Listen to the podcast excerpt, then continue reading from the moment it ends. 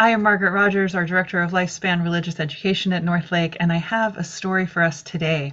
It's called Making Community Soup. Once upon a time, in a place not too far from here, there was a community group that prided itself on meeting the needs of the neighborhood.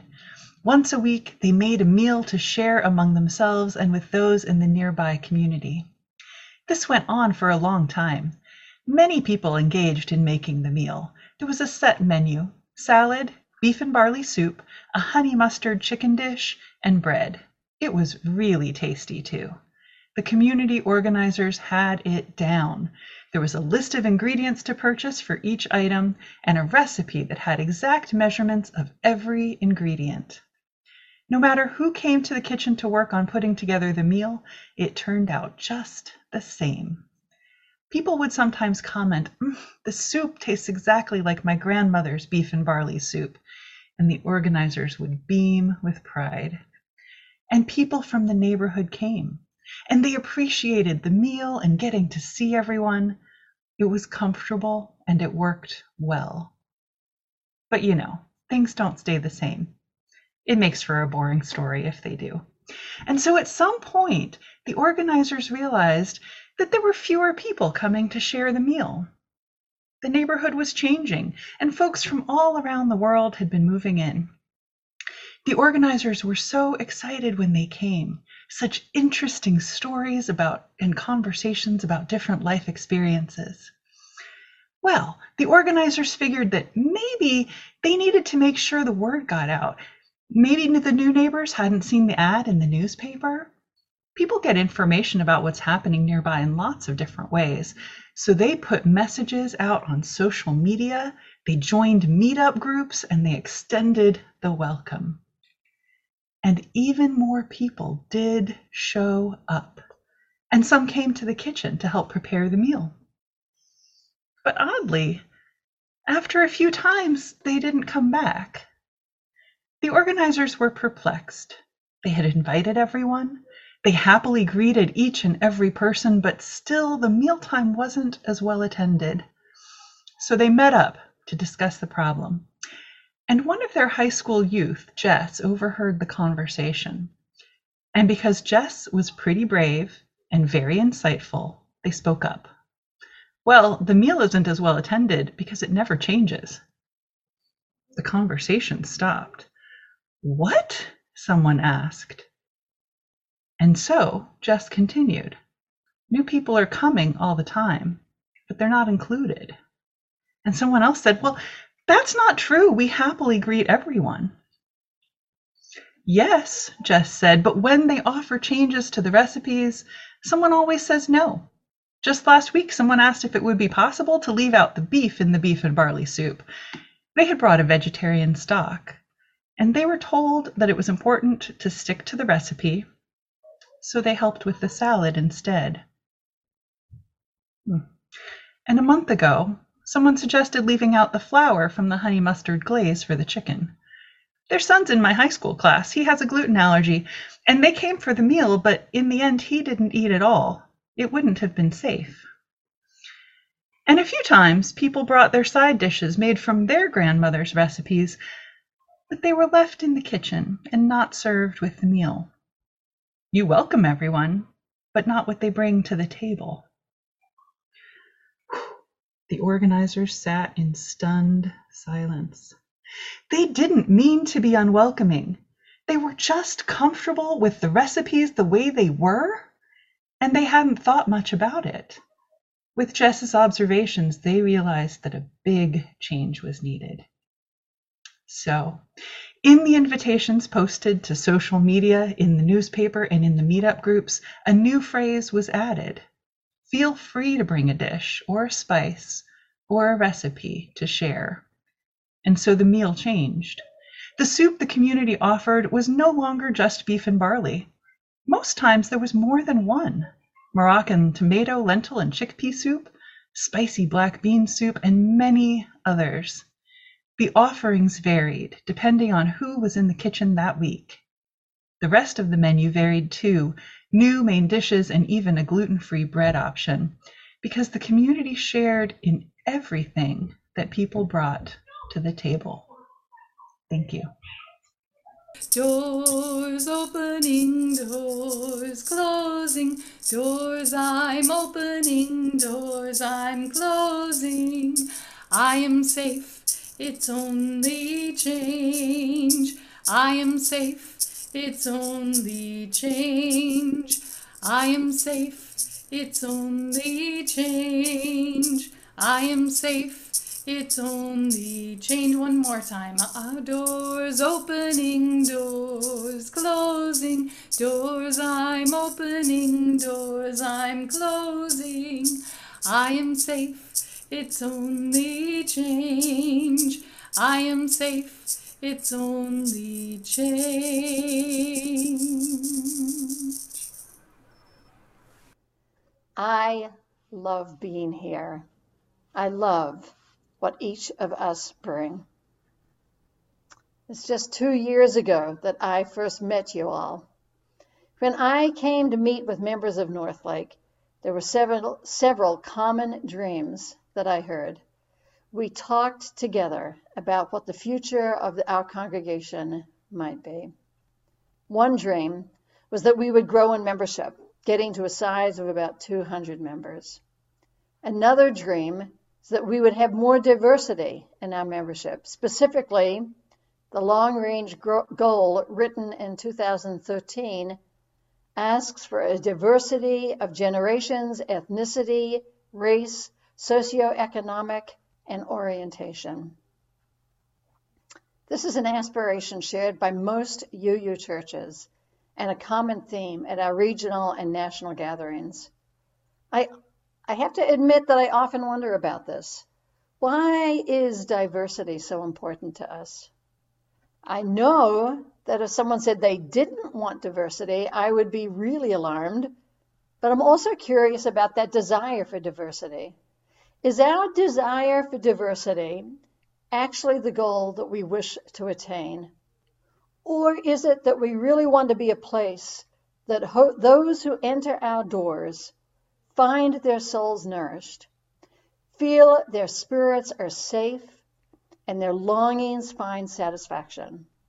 When we say we want to be more diverse, are we longing for the results of the hard work of shifting our culture to be inclusive?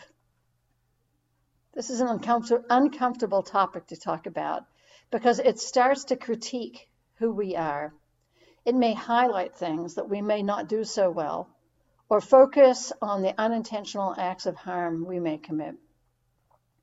Looking at how we be inclusive means having to look at things that we may do that feel exclusive. The trouble is that each of us does this, whether we intend to or not.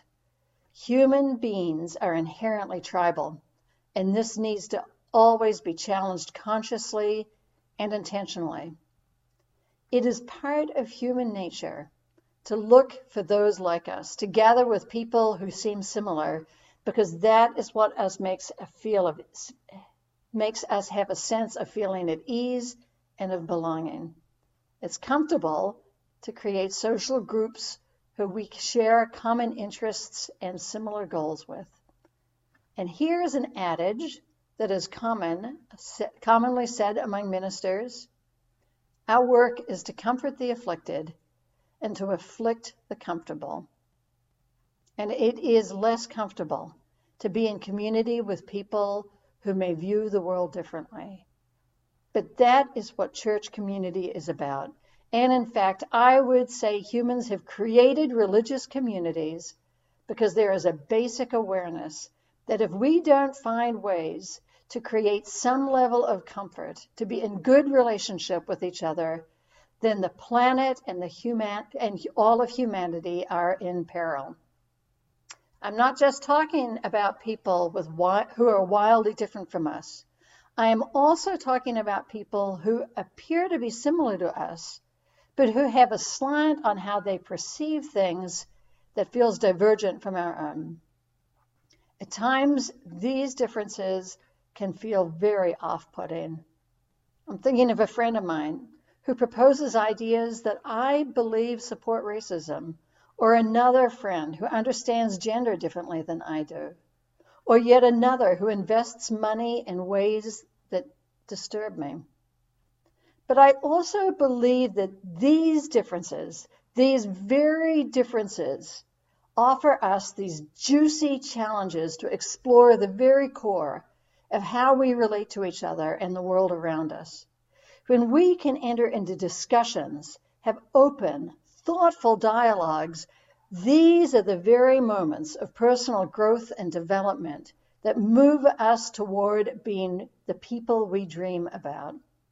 These moments can give us that shift in understanding and they can be transformative times in our lives. Over the last decade, there's been a lot of talk in churches about radical hospitality, inviting people into our church with this re- revolutionary generosity. The Reverend Marjorie Bowens-Wheatley wrote, Affirming the inherent worth and dignity of every human being means working to create places of worship where all who subscribe to a liberal approach to religion can not only feel welcome, but enter into worship settings that reflect the diverse cultural realities of we the people.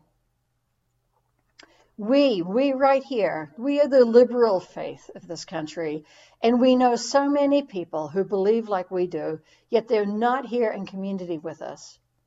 We can be as radically welcoming as we can be but there's a difference between being welcoming and being inclusive. I quote Verna Myers, who states diversity is being invited to the party, inclusion is being asked to dance. It is easy to offer an invitation to join us. And actually, even as I say those words, I admit that it's not that easy for most of us. There is a reluctance to invite people to church or even to tell other people that we belong to a church because we are so afraid that we may feel like we are evangelizing. And we might immediately have to explain that we are not one of them, meaning the conservative religious folk we try to distance ourselves from. But assuming people manage to learn about us and then come to our congregation, we are incredibly friendly and welcoming. But do we ask them to dance? Do we take those next steps of including them? The Reverend Marilyn Sewell says, and I quote, Bringing diverse people together is difficult. This is not because people are bad. It is because human beings have a built in tribalism. What then opens the heart and brings people who are different together? It is not ideology or theology. It's content and it's conversation.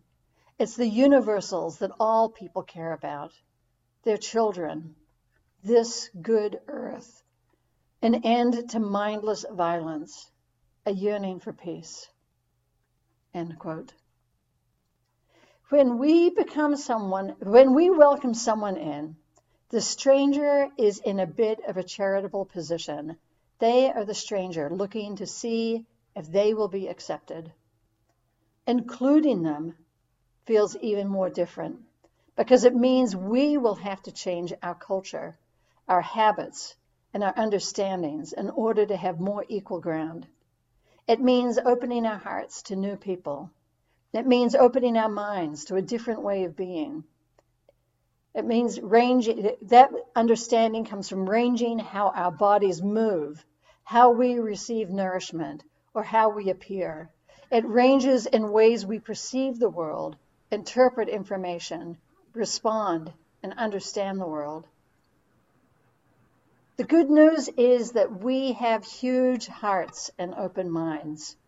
We have the capacity to not just welcome people to this dance, but to embrace them as we waltz or foxtrot to a different rhythm.